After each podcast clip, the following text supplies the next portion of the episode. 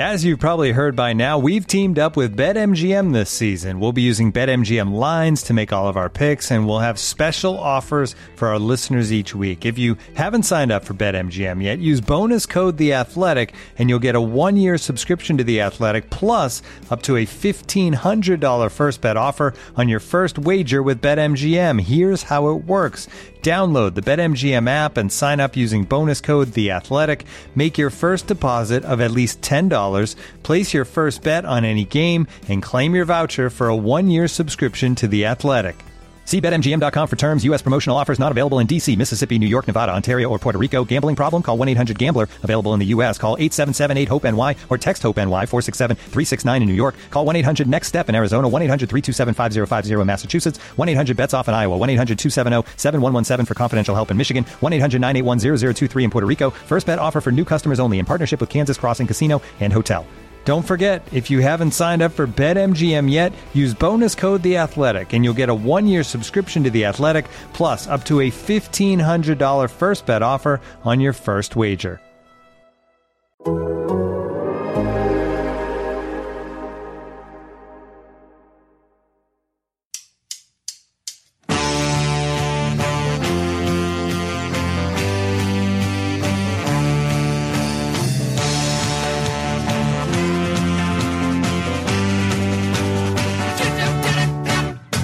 Welcome to the Total Soccer Show. My name is Ryan Bailey, and today we're talking Champions League. The final is set, guys and gals, and we'll also be taking a look at the CONCACAF edition. The final is not set of that. More on that later. Joining me today is the X G O G, the statistic mystic, the formation sensation. He's the Captain America that always plays the full ninety, Joe Lowry. Ooh, that was a fantastic intro as always, but also maybe a little shot at Christian Pulisic for not getting on the field for the full ninety. Hmm, Mister Bailey trying to sow trouble here. I feel like more of a shot at Tuchel than Pulisic. fair, fair. More on Pulisic, uh, the other Captain America, Captain America number two, as we call him round these parts, Joe, uh, very shortly. But joining Joe and I is a man who's felt right at home watching games in the snow and hail in May. It's Scotland's Graham Rudman. Hello, Graham. This, this, the sad thing about that is it's completely true that it's been snowing today where I am, and that is just tragic, absolutely tragic. Now, I, I haven't lived in the U K for quite a while, Graham, but that's not typical, is it, in May? N- not in May. That is unusual. That is notable. People people have mentioned it this week. You know, if it had been January or, or February or whatever, then it wouldn't even have been in, in, in uh, discussions. But yes, it has been mentioned. Slightly unusual. Yeah. Thanks, Al Gore. Anyway, I guess, um, Graham, you're reveling in the prospect of an all-English Champions League final as a Scot. Almost as much as uh, Florentino Perez is. Oh, God. You, you two doing a podcast after this one, I imagine. yeah, yeah. Me and Florentino, we go way back. We're tight. Well, we are guaranteed an all-English Champions League final, of course, with Chelsea. Uh, they'll be taking on at Manchester City after their respective semi-finals. We're going to be talking about both of those semi-final second legs very shortly. We're also guaranteed an American is going to win the Champions League, the aforementioned Christian Pulisic or uh, Manchester City's Zack Steffen. I wonder who'll get more minutes in that game, Joe. Mm. Yeah, you kind of buried the lead there, Ryan, uh, leading with the whole all-English Champions League final, blah, blah, blah. I think I think you meant to start with Christian Pulisic versus Zack Steffen, but it's early. We'll let it slide.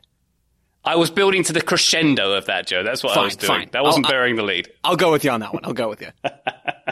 Well, it's an all-English final, um, just like it was two thousand eight, wasn't it, when we had a team from Manchester playing uh, Chelsea as well. I think Chelsea would be hoping for a different outcome in this one. I actually remember I was um, in Bangkok watching that game. I was on vacation at the time. I think it was like a two or three a.m. kickoff. It was a very surreal way to watch a Champions League final. So my question to you two, and I hope this reaps interesting results, is where is the most interesting place you have watched a Champions League final? Joe, I will go to you first on this one. I watched a Champions League final in Mexico City not too long ago, and that was oh, that was nice. Really fun. Um, I, I wasn't able to go out and watch. This was before COVID, so I could have, but I, I was there traveling with my with my family, and so I wasn't able to go out and watch with a bunch of other soccer fans. But still, watching the game and hearing other other folks around actually enjoying the game as well was was pretty darn fun. Maybe not as fun as Bangkok, but but still good. Bangkok's fun, and different ways to Mexico City, I would imagine. Yeah. Um, was was was it quite a big draw there that game? Yeah, I mean, it's it's a big it's a big game in a big soccer area. It was it was fun to go around the day leading up to the game as well, and seeing all these all these different people getting ready for the game. It was it was a good time, Ryan. Oh, good time. Well, uh, un- unlike the good time or the lack of good time that a certain M L S team had down in that part of the world um, this week. We'll talk about that one a little later on. How about you, Graham? What's the most interesting place you've watched a final? Portland, the two thousand nineteen Champions League final, which I know maybe to stateside uh, listeners is maybe not that interesting, if particularly if they live in Portland. But, uh, you know, they, Portland like to lean into the whole weird thing, don't they? Keep, keep Portland weird. Oh, yeah. So, yeah, oh, yeah, that's an interesting place. Yeah, that is interesting. The weather not too dissimilar to what you're accustomed to as well. It was actually scorching weather. It was a real trip to be told so many t- uh, so many times to expect Scot- Scottish weather in Portland, and then have to uh, roll up my jeans as I was walking around Portland because it was so hot. Yeah, that was weird. Oh, so you're the one who started that trend. Got it. I was just following everyone else. That's what everyone else seemed to be doing, the rolled up jeans in Portland. I just, I couldn't, I, I didn't have time to grow a beard though in like the three days I was there. Well, I mean, I haven't grown one yet in twenty-nine years, so growing one in three, three days was probably going to be beyond me. You got the dick in before I could. You, you, you, Oh, bless you, Graham. All right, well, let's talk about Chelsea against Real Madrid. This one finishing two nil on the night, three one to Chelsea on aggregate. A pretty well-deserved win for Chelsea this was, Joe.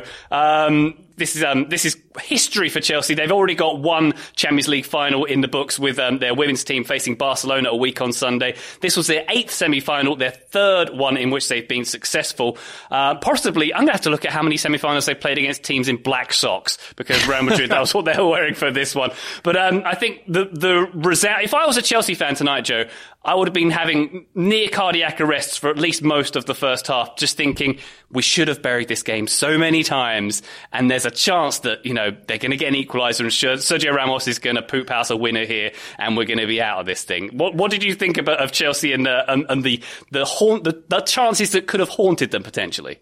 There were chances that could have haunted them, and that is certainly one way to look at it, and a valid way to look at it, but you can flip it around a little bit and say, wow, Chelsea created enough chances to win this game, and they do get that second goal later on in the second half, thanks to Mason Mount, and maybe to a lesser extent, Christian Pulisic. But I thought this game from Chelsea was phenomenal. I thought they came in with a strong game plan on the attacking side and on the defensive side. They came out and tried to expose Real Madrid's narrow midfield shape that Madrid was in, that you know, five three two shape, or at times it looked like a five two three shape defensively, and, and Chelsea came prepared to switch the ball side to side to pull center backs out of position, and Real Madrid just couldn't cope. And then defensively, Chelsea were compact. They stayed solid. They didn't have to be the protagonists in this game because of how the first leg went. I, I thought Chelsea played I, th- I thought Chelsea had the best performance of any of the games that we're going to talk about today, and I think they one hundred percent deserve to win this game and this tie. Yeah, I'm inclined to agree there. I think it was something we've seen a lot from Chelsea lately, Graham, is that they don't concede chances very easily. And it seemed like Real Madrid were just struggling to get anything together in the attacking half at all. And that might be an indictment of the quality of Real Madrid tonight. We can get to that shortly. But full credit to Chelsea for the way they set up. And it's, as I say, quite similar to what they've done before. But one thing I noticed, Graham, was Madrid had a lot of possession, particularly in the first half, but just didn't do anything with it. It was Chelsea, despite having less possession, who always seemed in control. They were completely controlling the game. They were controlling the spaces. Um, and when they did have the ball, they were brilliant of, of getting the players into the right spaces at the right time. I'm calling them the space masters, Graham.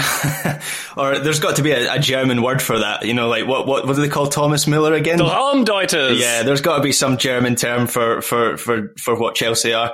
Uh, Tuchel probably has, has, has come up with one. Yeah, I, I think it was it was what we've come to expect from Chelsea, and I mean that as a as a compliment, and not to change the focus in any way. But in some ways, it was similar to the performance from City the night before, when they, they allowed P S G to have a lot of the ball, but you never really felt like City were were out of control. Similar sort of thing from Chelsea. I mean, over the two legs, Real Madrid only had two shots inside the box. Um, Daniel Story was tweeting earlier that Tuchel, under Tuchel, Chelsea have kept eighteen clean sheets in twenty-five matches, which is five mm-hmm. more than they managed in all of last season under Frank Lampard. I mean, he's maybe the only Chelsea fan who didn't have a good night tonight, is, is poor Frank Lampard. Wow, what a difference this team is. And, and yeah, what, how, where, where could they have been if Tuchel had been in from the start? Um, could they have mounted a title challenge? I, I, I don't think that's completely ridiculous to, to, to suggest that, given how well they have done since Tuchel has, has come in. And yeah, as you say, I never felt like I get what you're saying with the, the, the, the nervy ending, but, but that only really came from Chelsea missing chances rather than anything mm-hmm. I saw from Real Madrid. And we all know that unwritten, unwritten soccer rule that if you miss chances, the other team's going to, going to score one. But beyond the, beyond that unwritten rule, there wasn't really any tangible evidence that Real Madrid were actually going to conjure up anything. I, I felt Chelsea were secure throughout this whole match, even before they got that second goal.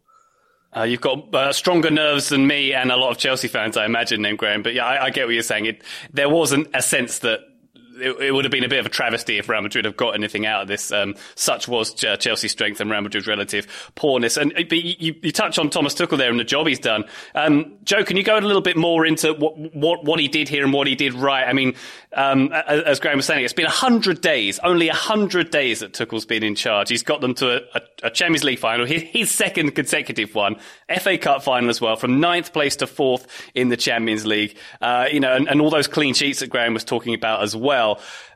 Quite incredible stuff. He's he's he's baking with the same ingredients as Lampard, but he's making a different cake. Yeah, he is. He really is. Tuchel's come in and done a lot of good things early on in his tenure, at least as far as I can remember now. With Chelsea, it was a lot of possession, like like dominant possession, but not a lot of chance creation. And now, even just looking at this game, we see Chelsea being able to create chances, not just with possession, which they did, but also using their defensive block to then draw the other team forward and attack into space. Tuchel, Tuchel hasn't done a lot, and maybe this is exposing myself as a, a fraud here and unable to analyze things, but I don't think Tuchel's done a ton of mind-blowing stuff. Chelsea's possession shape in most games is just a three two five, just pushing the wing backs high, and then they can slide back into the back line when they're defending. It, it, it's pretty logical as far as I can see it, but they're executing very well. They're coming in with detailed, smaller game plans for each individual opponent against Real Madrid. I mentioned it earlier, but one of the things that Chelsea had success with in the first leg and how Christian Pulisic scored that goal is by drawing the center backs out for Real Madrid, because Real Madrid like to defend in that man-to-man style along the back line, at least for certain mm. moments. They did that again in this game. It wasn't Christian Pulisic that reaped the benefits, but on the first goal, Timo Werner, that, that came from, that move from Conte and Havertz and Werner came from Conte and Havertz and Werner pulling those center backs out. Not, not so much Havertz, but you get the idea. Chelsea had an idea of how they wanted to break down Real Madrid, and they executed it really, really well. Tuchel has got this team playing fantastic soccer. I don't know how far that'll carry them against Man City in the final, but they are playing very well right now, and again, they deserve to win this game. That they are playing very well, but I think, Graham, something we've touched on before on the weekend review, and maybe something you have opinions about, is Chelsea. I think the word I've used is is they they're very professional, um, and maybe that is a euphemism for boring, Graham. Yeah, a little bit. I mean, to be honest, t- tonight um, is an exception to that. I thought Chelsea were. were in an attacking sense were very good, and that's reflected mm. in their. I don't know if you've seen their, their the open play X G from this game. So Chelsea were three point seven six and Real Madrid was zero point five two.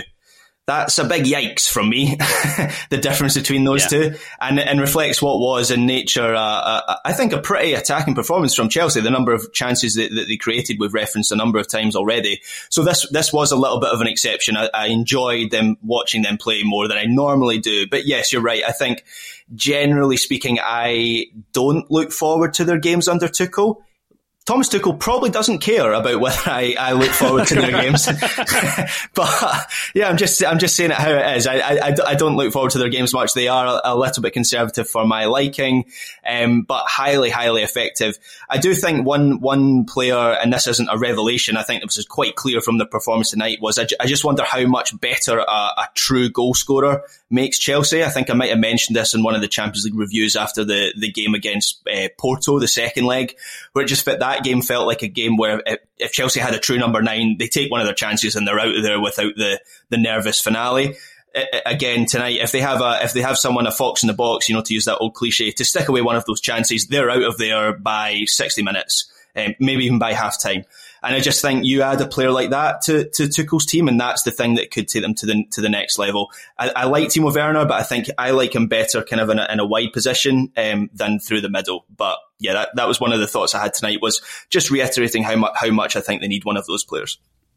Yeah, that sounds about right. And Werner, of course, making way for Captain America number two, Joe, uh, who seemed, when he when he did come on, Pulisic, it seemed like for at least the first five minutes, he had about eighty percent of the ball. Uh, he was, but, but was also sort of kind of struggling to find the right pass. I think a little bit later on, he, he dragged a shot wide. So I'd like to get your thoughts on him and, and um, maybe some of the other attacking players, like Kai Havertz, for example. He seemed, he was really entertaining tonight. Obviously had a loving relationship with the woodwork tonight uh, in, in this game. And I was struck by his aerial prowess in this one as well. And his playmaking, the way he was dropping to receive the ball a lot. It was, he, he was, he was particularly impressive, I thought, Joe. I'll start with Havertz so I can crescendo to Pulisic as you've taught there me to go. do, Mister Bailey. Havertz, I thought, I, I thought was good. He did have those couple of chances and he did have a loving relationship with the woodwork. I'm still trying to figure out where I stand on this whole, do Chelsea need a classic number nine or do they, can they continue to roll with the three more flexible attackers in this game? It's Havertz, Werner, and Mason Mount, and they, they can all kind of rotate into different spaces. I think Havertz is a good fit in a lot of senses for a game against Real Madrid where, as I mentioned, you want to pull those center backs out. If you have a Giroud or if you had, you know, a more classic goal scorer in Icardi, like we saw for P S G, I'm not sure mm. that you get that same level of movement to drag the defenders out and then expose them in behind. But again, different types of players are useful in different moments, even within different possessions. And so it, it is hard for me to draw those lines. But I thought Havertz did a lot of good things in this game, as did Timo Werner, as did Mason Mount, and as did Captain America number two, Christian Pulisic. He comes on for Timo Werner in the sixty-seventh minute, and he, he mishits a couple passes. He doesn't immediately settle in, but he is immediately dangerous when he comes on to the yeah. field. He comes on and he toasts Militao uh, to, to drive the ball forward on on Chelsea's right side, Real Madrid's left side. He draws a yellow card from Toni Kroos, has a couple of really nice bits of combination play to pull Real Madrid defenders out, continuing that theme on. He creates some danger in the box, drags that shot wide, and then gets the assist for Mason Mount's goal, again being dangerous in the box and being patient in the box in that moment as mm. well. Christian Pulisic comes off the bench, and, and you can sort of understand why Tuchel comes, uh, Tuchel has him coming off the bench, because he really is that classic FIFA sweaty super sub coming onto the field and using his speed, using his technical ability to create chances, and those chances paid off for Chelsea in this game. They did indeed, and it was quite a good weapon to have a good change of pace to have Pulisic coming on, particularly when you look at Real Madrid and they have Mariano as their option to to bring on in a, in a similar way. So um, in the, in that case, in that in that perspective, it's pretty good from, from Chelsea there. I think we should also give the obligatory um, praise to N'Golo Kante as well, who yep. does seem to do everything. He almost seems like he's an optical illusion, but I think it's because of his size. He can change direction so quickly. I don't know if he moves as quickly as we think he does, just because of the the, the mechanics of his movement. I'm I'm working on that conspiracy theory as we speak. Um, but on on Real Madrid, there, uh, Graham, it, it did seem it did seem quite disappointing from them, as we've said. Uh, my long-standing theory that Toni Kroos has a bad game and so did Real Madrid. He was very poor. He was quite poor in the first leg of this uh, of this encounter, to be fair. But he was doing more of the cynical, trying to scythe people down. I think he tried to take Pulisic down um, when when he came on as well. Um, was it Mason Mount? I think he did the same thing too in the first leg. I, I forget now, but he just seemed to be slowing stuff down, and it, it seemed like he was pretty ineffective, as were much of the midfield. Yep, and I midway through the second half, I did have a wee think to myself and thought, the Ryan Bailey theory is holding up once again, where Toni Kroos is having a bad game, and so are, so are Real Madrid. Um, just going back to that to that Kante moment when he the, for the first goal where he he jinxed through the the Real Madrid midfield before setting up Havertz for his alley oop off the uh, off the crossbar. It was a moment that made me go, wow, Real Madrid are old. I don't know if anyone else had that feeling where it was, it was, it was like watching someone who was, I know N'Golo Kante isn't, uh, isn't exactly young himself, but it was like watching someone who was ten years younger play, play right through Real Madrid. And it, it does really feel like this Real Madrid team are at the end of a, a, a bit of a cycle now. They've tried to, mm. to eke out as much as possible from a lot of these legends, genuine legends. Um, but, It, it, yeah, this, this kind of, this season kind of feels like the end, the end of a cycle. Having said that, I do think injuries need to be taken into account tonight for Real Madrid. They, they I mean, uh, Sergio Ramos and, and Hazard were in the team, but only, only really in, in body, not, not in spirit. Um, they, they had no, no fit right back. They were playing Vinícius at, at right back because Carvajal's been injured for the rest of the season again, and Vasquez is out injured, and Zidane doesn't trust Odriozola despite paying thirty-five million euros for him. Varane was out injured. Valverde was only just back from self-isolation. I actually think he probably would have played at, at right back. It is a position he's played before. He played on the right side mm. in, the, in the Clasico, albeit not at right back, but he was in a defensive role and a right midfielder in the Clasico. I think he would have played if he'd been fit. Um, so yeah, I, when you take when you when you take that many key players out of the equation, it was always going to be difficult for Real Madrid, and I, I think this is a, a big summer for them. Having said that, I'm not sure what to expect from Real Madrid this summer because they're laden with debt, and it doesn't really seem like they're they're going to do much business. So it might be more of the same next season. They'll just be savouring their two-year UEFA ban, which is uh, the, the current update on what, what's coming to Real Madrid. So we will certainly will see, Graham. And you make a good point about maybe we're in, we're in transition with this team, that's for sure. Um, Joe, can you tell us a little bit about what, what Real Madrid did with their setup? Uh, I'm, I'm intrigued, as Graham mentioned here, with um, with Vinny, Vinícius going right wing back, uh, who, which seemed to limit his attacking opportunities somewhat, had to get back and cover. And then was it Asensio, I think, came in, and then Asensio switched flanks when Rodrigo came in, and that um, Rodrigo coming in seemed to be a, a bit of a gamble to take Casemiro out and put him on. What was Zidane trying to do here exactly? Now, that is a good question. We we got to see Vinny, a k a. Italian mobster slash Brazilian playmaker, uh, dribbler, play as a right wing back, which is a weird choice, but I, I think Graham detailed why that happened really well with all the injuries that Real Madrid are dealing with right now. Zidane, in possession, set this team up in a flexible three five two. I'm kind of waving my hands around fluidly as I'm talking right now. You guys can't see, and listeners can't see either, but it, it's so fluid with how they possess. A lot of times it's Toni Kroos dropping into the back line in between two of the three center backs and then splitting the outside center backs wider and making it almost into a four four two at that point. Then you've got Nacho as a left back high up the field, or you've got Militao as a right back high up the field. And it does look a little bit strange at times, but the idea behind it is to get Kroos or, or Modric, he did a lot of this as well, deeper on the ball to then pass the ball into the attack and, and progress from there. But they didn't have a lot of success doing that. Hazard and, and Benzema didn't find the ball in good spaces between the lines, at least not that I can remember. And Chelsea did a good job of pressuring Real Madrid and specifically pressuring those playmakers just like they did in the first leg of this tie. So they didn't have a lot of success breaking down Chelsea. Again, it's hard to break down a block. Chelsea didn't have to be the protagonist in this game, even from the start of the, the start of this match. So they could sit deeper and force Madrid to break them down. Benzema had a few quality chances, but beyond that, they didn't have much. And then defensively, I've already detailed the struggles that the center backs had because of the game plan. And the other thing is that narrow midfield that I touched on in my kind of my opening comments here. You've got Modric, you've got Casemiro, you've got Kroos, and I, I agree with you, Graham. It looks like they're old, trying to shift t- side to side. And then you add the fact that they have to cover for Vinny, who's not a right wing back. He's a, he's a right winger or a left winger or, or something in the attack. Then they have to do even more running, which they were incapable of doing. Over and over again, Chelsea had the ball on one side, switched it over to the other side, attacked into space. Had the ball on one side, switched it, you get the idea. Real Madrid had a game plan. It just, it just didn't work. No, it, it certainly didn't. It certainly didn't. But um, before we move on from this game, gents, I wanted to give credit to both the goalkeeper, because uh, goalkeepers both seem to have a pretty outstanding game. Mondi in the first half was almost a man of the match contender. I think Peter Schmeichel on the C B S coverage was praising his uh, his his um efforts there, and uh, the way he was um commanding his defense and stuff, and saying what a good goalkeeper he is. And also Courtois very much keeping the contest alive with some massive saves in the second half. I don't feel like we give quite, or in general we don't give enough credit to goalkeepers, but this one seemed like the scoreline was very much kept down by both, Graham. Yeah, absolutely. And uh, if Chelsea had had Kepa and goals, Real Madrid would have been three up by halftime. Um, Yeah, Courtois, I'm glad you mentioned Courtois there, because I, for, it's really strange for, for, for a player who is one of the most expensive goalkeepers all time, who plays for Real Madrid. I still feel like Courtois doesn't get the credit he deserves. I know he's, I know he's widely regarded as one of the best goalkeepers, but for me this season, he's probably been the best goalkeeper in Europe. I watch Real Madrid every single week for, for, for my, um, for my job, and, and he, he, initially, he was obviously very shaky at Real Madrid, and even last season there were a couple of mistakes. I, I can't think really of a of a big error he's made this season. Maybe there is one, but he's he's been really solid for Real Madrid all through the season, and we saw that tonight, because this would have been a, a an absolute thumping if it hadn't been for some of the saves that, that he made. Absolutely. Uh, one last word on Eden Hazard.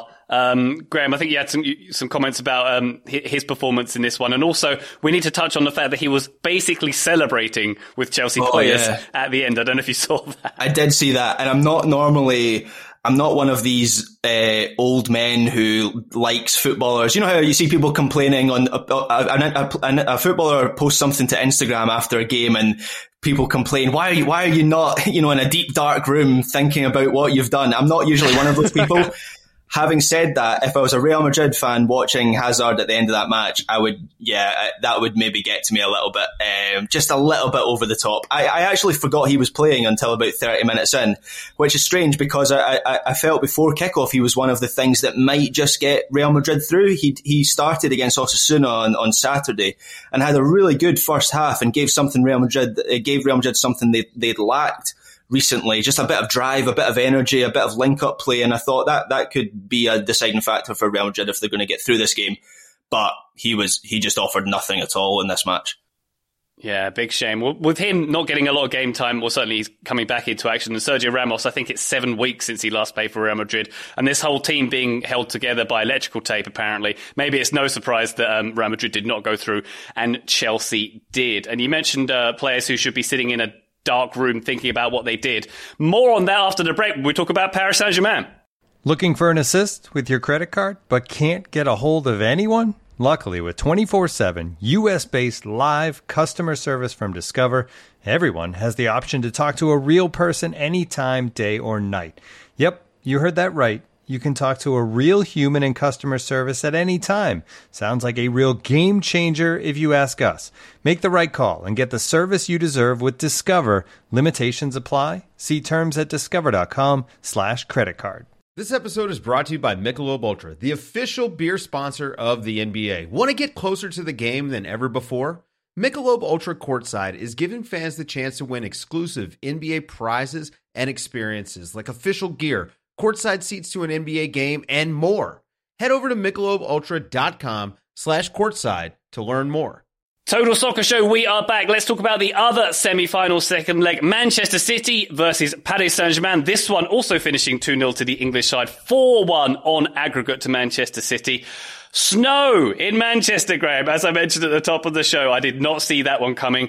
By the way, does the Champions League have like an orange or a yellow ball? Because it seemed like at times that would have been appropriate. Yeah, I mean, the one time, how many times do you see them use the fluorescent ball and think, ah, it's not, it's not really needed today? This was the one yeah. time. You, this was the one time we wanted that ball, and and and they didn't have it. I was actually getting uh, because the way it was, um, I think it was actually hail, but it, because it was lying on the pitch, it was it was giving me sore eyes watching watching the match. But um, yeah, maybe not as sore eyes as um, Mauricio Pochettino had at the end of this match, having having watched this yeah. team slump. That's right, sore eyes all over in the Paris Saint-Germain dressing, dressing room, I imagine. Why don't we start with Paris Saint-Germain first then? Joe, um, Mbappe not not making a meaningful impact on this game, quite literally. Um, would he have made a difference to what went on with Paris Saint-Germain here? Yes. Oh, yes. I, I Ryan, thank you for lobbing the softball my direction right off the top. I, I genuinely appreciate that. I, I think... I think losing Mbappe hurt, man, this is, this sounds so, so obvious, and I'm not trying to just state the obvious here. Losing Mbappe hurts, and not having Mbappe hurts. He provides so much to P S G when they counterattack, number one, but also in possession. And I think they really missed having someone who will make active runs in behind to create a little bit of space for Neymar, or to create a little bit of space for Verratti on that left side, which is where P S G, I think, did the majority of their possessing. They missed that nine who's going to create space, and Icardi just doesn't do that. He makes runs in the box. He creates separation for himself in those areas. But if you can't get into those areas, it doesn't really matter a whole lot, does it? So when Mbappe's out dealing with this injury, Pochettino decides he's not ready to play.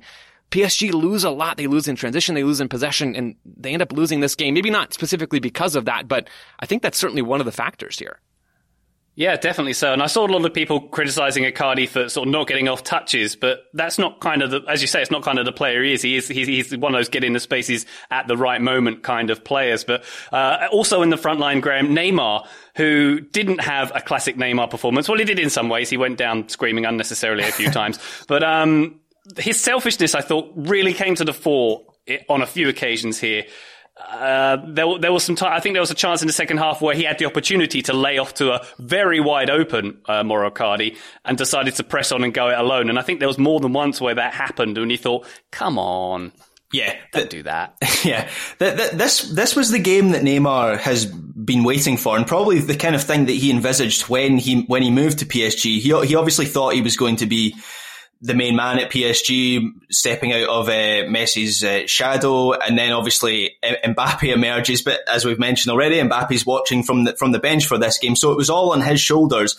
And I, I uh, had had a misguided feeling before this match that Neymar was was going to produce the performance to define his whole time at P S G. Um, and well, he did actually. yeah, yeah, yeah. Well, yeah, you're absolutely right. This was a, this was a complete reflection of of of what his time at, at P S G, and and the the number of dribbles into blind alleys, and yeah, it felt it felt quite selfish at times. And and to be honest, and I wrote a piece about this today, Neymar's a brilliant player, but I, I, it's getting to the point where I do wonder whether P S G would be better off just moving him on. If he wants to, if he wants to leave, then leave. He's on thirty-seven million euros a year salary. Um, mm. and that money could probably be well spent on some fullbacks, I'd imagine. Is, is probably an area of that P S G team that could use a little bit of money, I would say. Yeah. Oh, Florenzi's fun. I'll give him that. But, um, Joe, let's talk about P S G and how, how they're setting up here. You know, obviously the four three three, and we know what Poch is about, but it seemed like they were they were trying to put bodies forward in the second half, and they, when they were trying to go for it a bit more, and it just it just gave City more and more opportunities to counter against them. And as that went on, they were kind of losing it emotionally. The the ill discipline cost them in both legs, obviously with the red card for, for Di Maria in this one as well, for a very, very unnecessary challenge. But what do you think went wrong for a Poch team here? And we can use the cliche about, you know, a Poch team going all the, getting a bit Spursy towards the end of things, but if you can be a bit more technical than that. I'll happily try. P S G, just like Real Madrid, had to be the protagonists. The English teams didn't have to because of how they set themselves up in the first legs of these two semifinals. And so Man City come out and play this. I know you asked about P S G. I'll get there. Don't worry. Man City come out and play this four four two, and it looks like Atletico Madrid.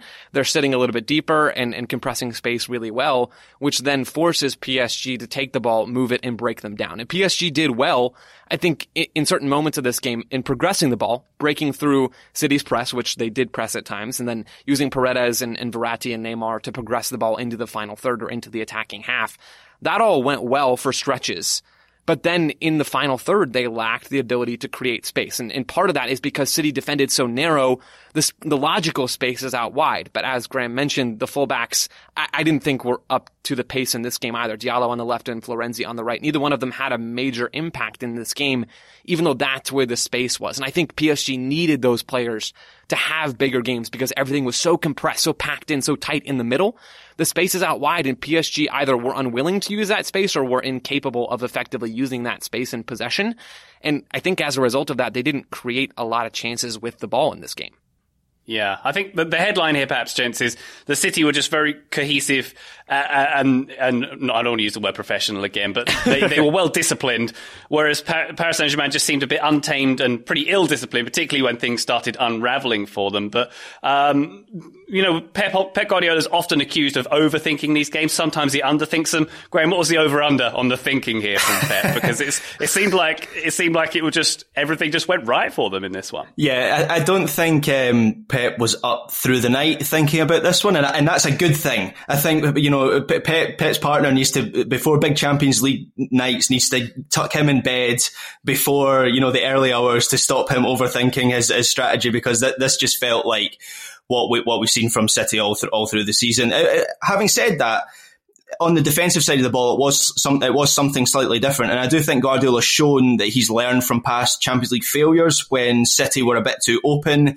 He wasn't afraid, afraid to set up his team here to, to, to sit quite deep and, and absorb and deny P S G that space in behind. That's kind of how they, they handled P S G's threat, which albeit was uh, blunted a little bit with, with having uh, Mbappe on the bench. But out of possession, they seemed to, there was a good Michael Cox article about this in The Athletic. They, they, they seemed to be set up in a, in a four four two shape with uh, Bernardo and Kevin De Bruyne is the front two, which is not terribly orthodox. I know they've played a strikerless system a lot this season, but to have a, a, a four four two shape like that with those two as, as the front two is not terribly orthodox for a, for a Pep team. And the, the, the midfield four was kind of used to determine how high their, their press was. So all four midfielders were in, were in sync, which just was, again, key to restricting P S G uh, and having any kind of space to, to run into and behind or even through the, the centre of, of, of midfield. So, uh, yeah, it, it, it was, I think I saw someone um, describing it as a typically Pep performance with a, a little taste of Atletico Madrid, which I thought was a, a pretty good description. That is a pretty good description. And your description of Pep being tucked in at night by his wife, by the way, that's that's sending my mind racing. I just imagine he doesn't sleep. He just sort of crouches on his haunches next to a whiteboard and goes into low energy mode for a few hours. That's, that's how I imagine uh, his I nights just, go by. I just imagine he, he sleeps in that giant cardigan that he wore for, I mean, better than any duvet, that is. I bet he's got a hammock version. He's got a hammock version at the City training ground. That's what he does. Uh, anyway, less of that. Uh, Joe, uh, we should talk about City's defence, because it seemed to, their proper defending was the key to this, even, you know, behaving themselves from set pieces, which may have, be, may have let them down. I think Marquinhos had a decent chance again from a set piece uh, in this game. But uh, Ruben Dias, obviously incredible, blocking every single shot that Paris Saint-Germain could put on the net. And in the show notes, uh, Joe, you wanted to pour some praise on Ederson, who was quite good in this game, and particularly by setting up the first goal, completely cutting out P S G, half their team, bypassing them and setting up Zinchenko to uh, put the run in for that goal. Yeah, the individual performances from City in within the defensive structure, I think, were very good. You mentioned Ruben Dias there. He was everywhere. Graham, I saw you wrote a, a piece about him talking about his defensive exploits in this game, blocking shots, doing all the defensive things. Credit to John Stones as well, and really that entire back line, Zinchenko and Kyle Walker as well, for making moves defensively. They did really well back there. And then, yeah, Ederson, that ball on the first goal for Manchester City was just unreal. So City have the ball in their own half. They play it back to Ederson, who then just pings this ball over the top to Zinchenko. It looks a little bit rehearsed. It looks like Zinchenko's high waiting for that ball. He beats P S G's offside trap, and he's also within his own half as Ederson plays the ball over the top. So it wouldn't even have mattered if he'd been onside because he's still in his own half, so he would have been anyway. Zinchenko gets that ball out of the air from Ederson. He, he keeps running, gets it down, and then pulls it back to De Bruyne. It's a deflected shot from De Bruyne that falls, fortunately, to Riyad Mahrez. But that goal, just, it doesn't happen without Ederson. It doesn't happen without that, the the style of goalkeeper that's kind of the pinnacle of what Pep is trying to do. That style of goalkeeper goalkeeper can be useful defensively and, and can step high and make make tackles, you know, closer in midfield than you would expect, can save shots, and then can also play out of the back to start counterattacks, to just keep possessions moving.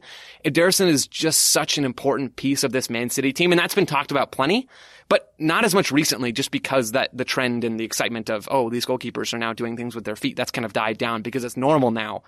But credit to Ederson for doing what he's done for quite some time and having it be in such a big moment. Yeah, definitely. I, I just couldn't get the mechanics of that pass because he's got he's getting so much distance on it. It was like nearly three quarters of the field. It barely looked like he was swinging for the ball. And to get that much accuracy and that much power, I just I, I can't understand how he does it. W- well done to him there. But uh, you mentioned how how great that goal was, Joe. The second goal as well, a sublime counterattack it was. Another Riyad Mahrez goal this was, with sort of Kevin De Bruyne and Foden doing a really nice one two, and um, and De Bruyne putting a really perfectly weighted pass into into Foden's path. Another Another perfectly weighted cross comes across for Mahrez, almost the uh, archetype Man City goal there. But um, you can't help but notice that Ángel Di María just just jogging, Diallo just jogging. No, no one's really bothered about this counter-attack that's happening. So I think in some ways it was sublime from City, but also P S G brought it on themselves a bit, Joe. Yeah, it, this is the classic things can be two things kind of kind of goal, kind of moment. Man City's counter is so fast. From the moment that Fernandinho clears the ball, I think it's off of a P S G set piece, and Fernandinho clears the ball, and this is before City have even settled it and actually gotten themselves on the ball and moving towards goal. But from the second the ball hits Fernandinho's foot, it's fifteen seconds to when the ball is in the back of the net off of Riyad Mahrez's shot. And so the ball's got to come down out of the air, then they've got to move the ball eighty yards forward. It's it's ridiculously fast, and City are so good at moving the ball quickly. We talk about tiki-taka and possession, and they do those things very well also. but they move the ball at pace better than almost any team in the world. Pep's teams have always done that, at least as far back as I can recall. But then, yeah, you have the issues with P S G defending this goal as well. They don't have, man, they don't have a lot, especially without Idrissa Gueye in this game. They don't have a lot of guys who do a ton of defensive work. It's pretty much just Herrera in midfield, and then it's Paredes and Verratti, who are more passengers defensively than they are actually going to drive the bus or drive anything in that space. And so, yeah, then you have Ángel Di María and you have Neymar, and you just don't have a ton of players who are going to track back and do that job. And I'm not sure even if they had that it would have mattered because of how good City are at moving the ball forward, but you can't look at this P S G squad and say that defensive transition moments aren't a weakness for them at times. Yeah, a big Gallic shrug is what this uh, P S G team were essentially in this game. Um Uh, Graham, Riyad Mahrez, we should probably give some shine some light on him as well. I think I've read in The Guardian he had forty-three touches in the first half alone. He had four tackles and inter- interceptions as well. He was very, very good in this game. And a point that I think Ed Aarons made on uh, from, from The Guardian made yeah. on Twitter is that Mahrez and Kante, both going into the Champions League final, Leicester bought both of those for six million pounds. And it says a lot about how far they've come. And I think there's been some, some write-ups of Mahrez and, you know, coming to Leicester as a, as a championship player. And look where he is now. Quite superb. Yes, I, you, you beat me to it with the, the Leicester City mention there, that whoever spotted them for, for Leicester City has had a good week or a good couple of weeks, because you could argue that Mahrez and Kante were the best players for in, in both legs that they played. Uh, so... Yeah, and there was a there was a Riyad, a Riyad Mahrez video that that went um, viral today, where he was talking about the opportunity he had to sign for St Mirren in Scotland. But in his words, Scotland Scotland was, quote, cold and terrible. So is, he, is he wrong? uh, on on the on the terrible bit, yes. No, I'm only kidding. Yeah, um, yeah Mahrez Mahrez definitely flies under the, the, the radar a little bit, doesn't he? Which is insane considering he's a sixty million pound player who's won the Premier League and has also been P F A player players. Uh, sorry, too many players there. Players Player of the Year. um, but yeah, he he he had a, he had a, a really good game here, and it feels like he's just kind of squeezed out Sterling as Pep's favoured option to provide some width. Width, I know he he cuts inside a lot, but he is the the one who provides a little bit of width. And uh, yeah, I, I also enjoyed him winding up um, some of the, the P S G players, who obviously they completely yeah. imploded after sixty minutes, which was essentially a rage quit. Uh, from P S G. I've been there, where you, you just, you just think, ah, this is completely done. Um, Ander Herrera as well, not just Di Maria, Ander Herrera getting involved with, I saw someone describing him as a, as a, as a plastic poop house. You don't totally believe it, you know, even though if he's got the, he's got the whole act, he's up in your face, but you're not, you're not really that scared. It's a little bit like, you know, that film, um, oh, what's it called? The one with Seth Rogen, I think it's called maybe This Is the End, where Michael Cera plays a badass in it, but you don't really, yeah, yeah that's Ander Herrera, basically, in this game.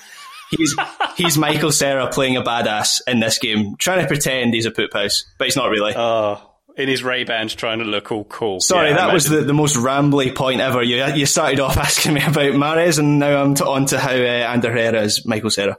That's why we're here, Graham. That's why you get the big bucks. Don't worry about it. Um, But you, you asked her, by the way, who, who found Mahrez and Kante. I believe that was the scout Steve Walsh, who is now scouting for Charlotte F C. Look out, Major League Soccer in twenty twenty-two is all I have to say on that matter. So we do, gents, have um, two English teams in the final, as we've established.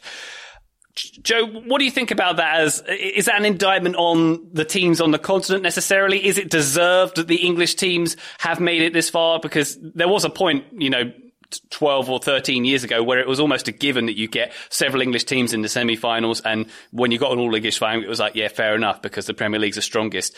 Is is that fair right now? Is the Premier League head and shoulders above? Does is it warranted, Joe?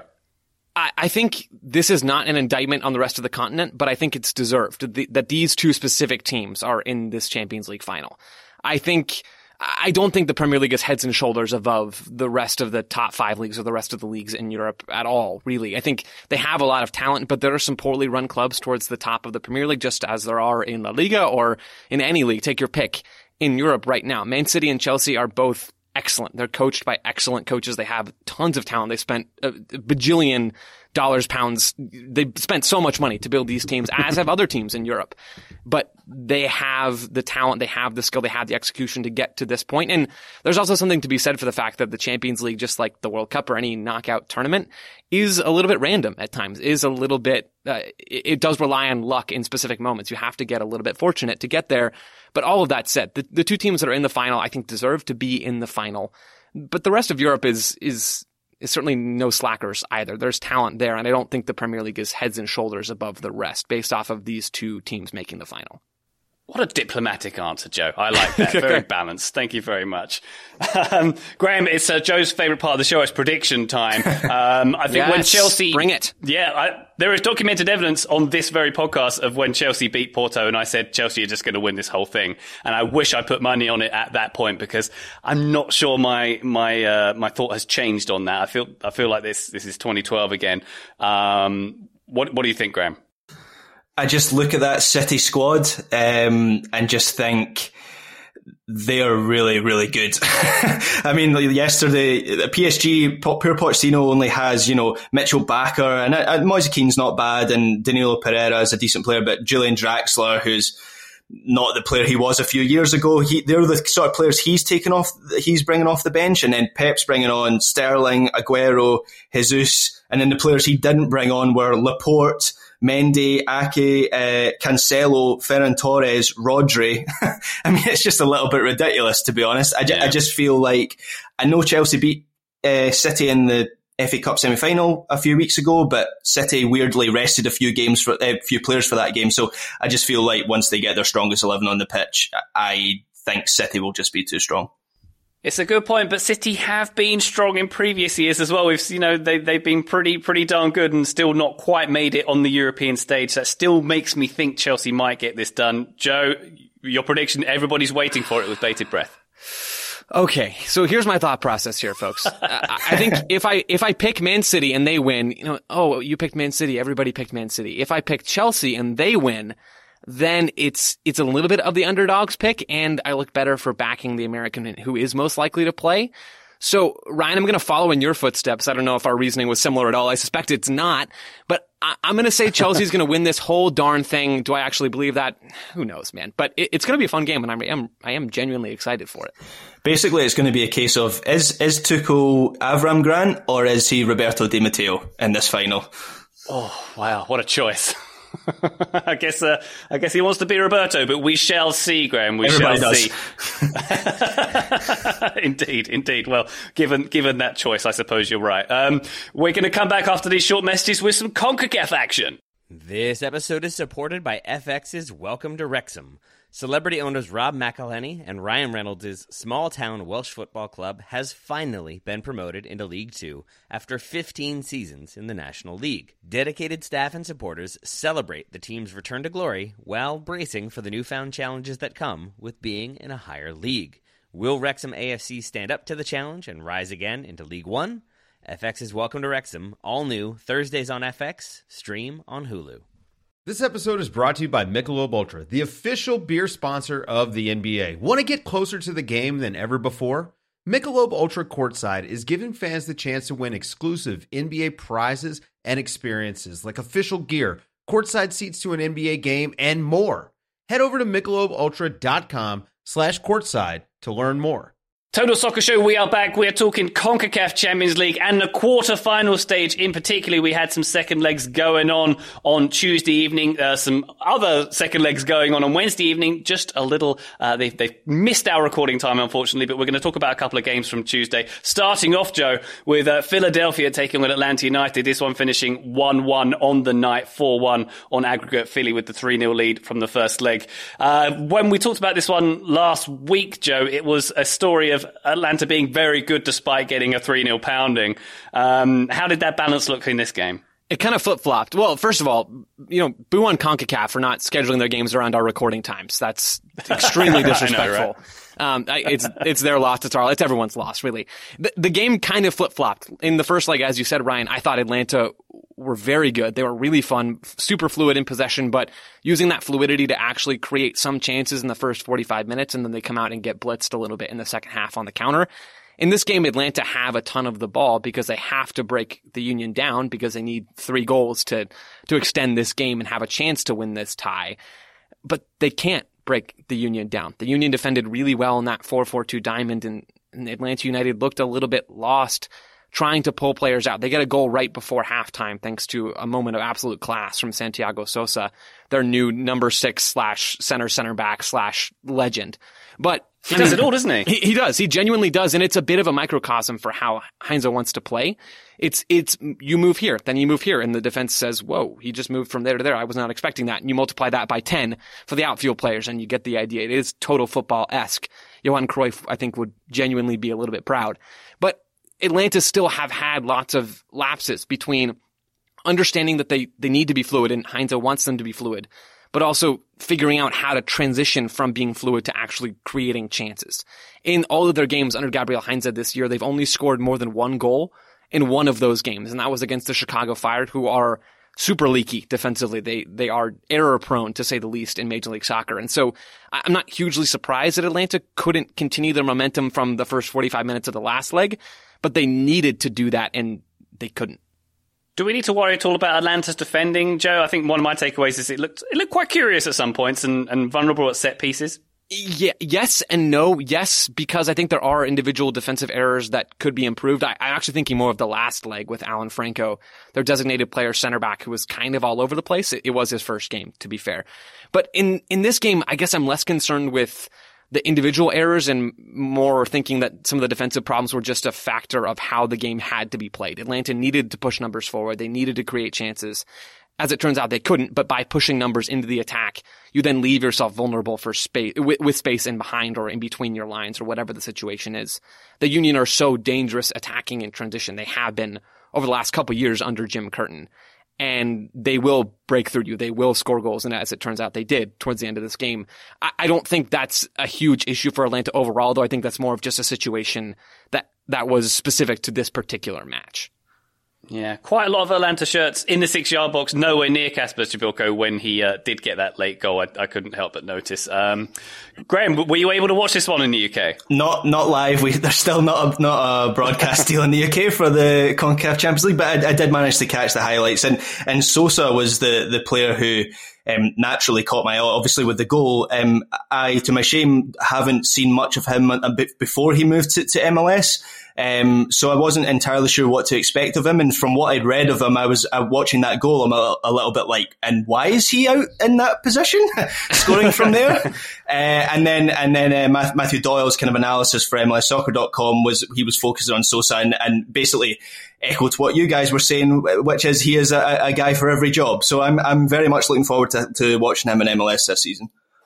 To, to your shame, Graham, that you haven't seen much of him before he came to Atlanta. Uh, you, you watch a lot of soccer. You don't have to feel shame that you don't get to watch River Plate an awful lot. I wouldn't. Um, well, I wouldn't. The, the thing is, the thing is, I, I probably have. I, I've watched like River Plate and, and Libertadores and, and stuff like that, but I, I I can't recall having seen him. So yeah, that's that's shameful. Fair enough, fair enough. Well, I think a highlight for me was um, the the the, the uh, sideline scrap with Jim Curtin in his yes. hoodie, uh, having some pretty heated yes, words Ryan. with Gabriel Hintzer in this one, Joe. Yeah, it was a, it was a nice little. It wasn't a scrap, it wasn't a dust-off, but it was a, a disagreement, certainly a mincing of words, uh, a clashing of words between those two coaches. I think it all stemmed from Jim Curtin apparently not getting Sergio Santos off the field fast enough in the second half after he went down with a quote-unquote cramp. It might have been a cramp. It might not have been. I don't know. And it doesn't really matter. But Heinze wanted that to all happen faster so his team could have a, a better chance to actually come back in this game. And uh, afterwards, they, they had a little meeting. They had a nice little long conversation. I, I didn't catch the end of it, but I don't think there was any shaking of hands that happened. And Jim Curtin had some nice, edgy post-match comments. And man, I just don't think there's a way to spin this that's not entertaining, one, and also just good for Major League Soccer. Uh, so I'm one hundred percent here for more coaching beefs across the league. Um, just pencil my name down on that petition. Yeah, we will, we will. It's it's tough to be edgy in a sky blue hoodie, I think. It is, but Jim Curtin can do it, man. Jim Curtin can do it. Can indeed, can indeed. And um, Philadelphia Union can certainly do it. They are in the semi-finals of the Champions League for the first time in their history. They will face either the Portland Timbers or Club America. Uh, as a listener, you may know by the the result of that game by the time you listen to this one. Why don't we talk about the other game from Tuesday evening? Uh, Cruz Azul against Toronto. Uh, the Aztec are never an easy place to go, whether they're fans or not. This one finishing one nil to, to Cruz Azul, um, four one on aggregate to the Mexican side as well, who are in very good form, who are leading the Clausura stage of Liga M X at the moment as well. And Toronto without a few big names as well, Joe, seemed like it was never going to go their way, this one. It it really wasn't, and they didn't cause Cruz Azul a ton of trouble. I loved on the broadcast, before I talk a little bit more about Toronto, on the Fox broadcast, they had a little infographic talking about the first leg of this tie was played at Raymond James Stadium in Tampa Bay, which is basically at sea level. I think it's thirty-six feet above sea level. And then Estadio Azteca is seven thousand plus feet above sea level. Just the difference in elevation, I think, is is fascinating in some weird way. And I don't know if that played any any factor here, but Toronto struggled to break Cruz Azul down, which is kind of understandable. They're missing Pozuelo still. They're missing their their new signing, who's not expected to be a part of this game at all, but still Jefferson Soltado, who's a very highly rated player coming from uh, the Brazilian League. They, they're missing pieces right now. No Jose Altidore, who you can never really count on at this point in his career to actually be available and fit. But Toronto didn't create a ton of chances. They tried to play direct over Cruz Azul, and that didn't pay off a lot. And they, they didn't give up a ton of chances either. The goal that Tenorio scores for Cruz Azul was an absolute banger, but it comes from a bit of direct play that Toronto can't take in any advantage out of. It comes from balls in midfield that they can't truly win and settle and then attack on their own. Toronto didn't look bad in this game, but they certainly didn't look all that good either.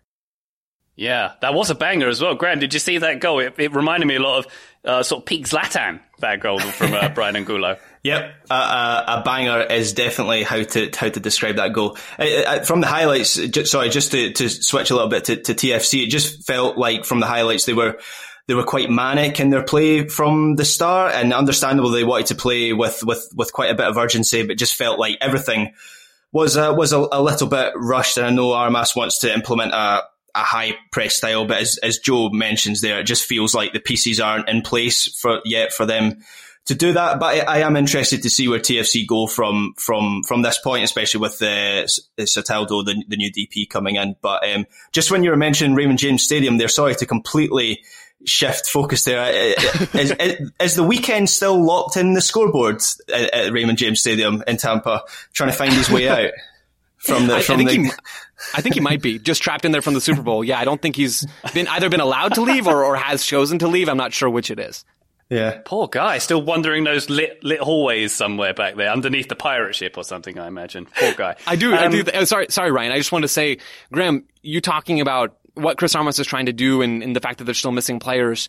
My my biggest takeaway from this game is I'm still so curious to see what Toronto are going to look like when they are as close to fully healthy as they're going to get. You get Pozuelo, you get Soltado. I mean, how is this team going to look? Does Chris Armas still high press, even though they don't have the center back talent to really play the high line? They don't have the speed. They get Chris Mavinga back for the first forty-five minutes of this game, which is good. He's their best center back by a mile. They're rumored, uh, reported for an Argentinian center back, but I don't think that guy's all that mobile from what I've read and, and heard from people either. So I'm just curious, is this team going to to press high and play that high line, or are they going to try to use the ball more? Because they're going to have the attacking talent to break teams down, at least in Major League Soccer. I just am really curious to see how Chris Armas is going to continue to evolve his tactics or how he's going to continue to set up this team going forward. Well, that was going to be my follow-up question, Joe, because do, do we have to worry about Toronto a little bit this season? I mean, not the best start to the, to the domestic campaign. Was it six goals conceded in, in, in the first two games already? Looks like there's a bit of frailty, and we can give them dispensation for not having a full-strength squad at the moment, but do we need to worry? A little bit. I think, yeah, I, I do think a little worry is warranted. They don't have defensive talent, really. They they are getting Kamar Lawrence, reportedly, by The Athletic. Uh, it, it looks like they're going to be bringing him back and have their – oh, not back, but back to Major League Soccer and have him be their de facto left back, which I think will help. He's a, a very talented player. But I don't think they have center back talent. I've said it before. I'll say it again. They struggle to defend on set pieces, or at least they have so far this year. I am concerned about their ability to defend. I am not as concerned about their ability to score goals. I think they're going to be hugely entertaining with Pozuelo and with Soltado, with Ayo Akinola, or, or whoever's playing up top. Noble Okello maybe getting some minutes off the bench, young Canadian talent. They have some really fun players to watch. Richie Larea, Delgado, Michael Bradley, Jonathan Osorio. I, I'm not concerned about them with the ball yet, but I am I am a little bit concerned about their ability to play without the ball, which is important when Chris Armas is your head coach. Indeed. Well, they've got an opportunity to catch a W when they uh, face the Red Bulls this weekend. We shall see. I think that just about wraps it up for this show, gents. Thank you very much for joining me on this intrepid journey through two brands of Champions League. Graham, is there anything more you'd like to leave your mark on this wonderful recording before we head off? Nope. I think we have covered everything over two confederations, uh, eight teams, everything. I think we covered it all. We did indeed. You'd be very proud of yourself, Graham. Thank you very much for joining us once again. We do appreciate your time. Thank you very much. Catch you next time. That sounded unnecessarily condescending, by the way. I'm sorry. Joe, pleasure as always. Thank you very much, sir. Thank you, Ryan. Bye.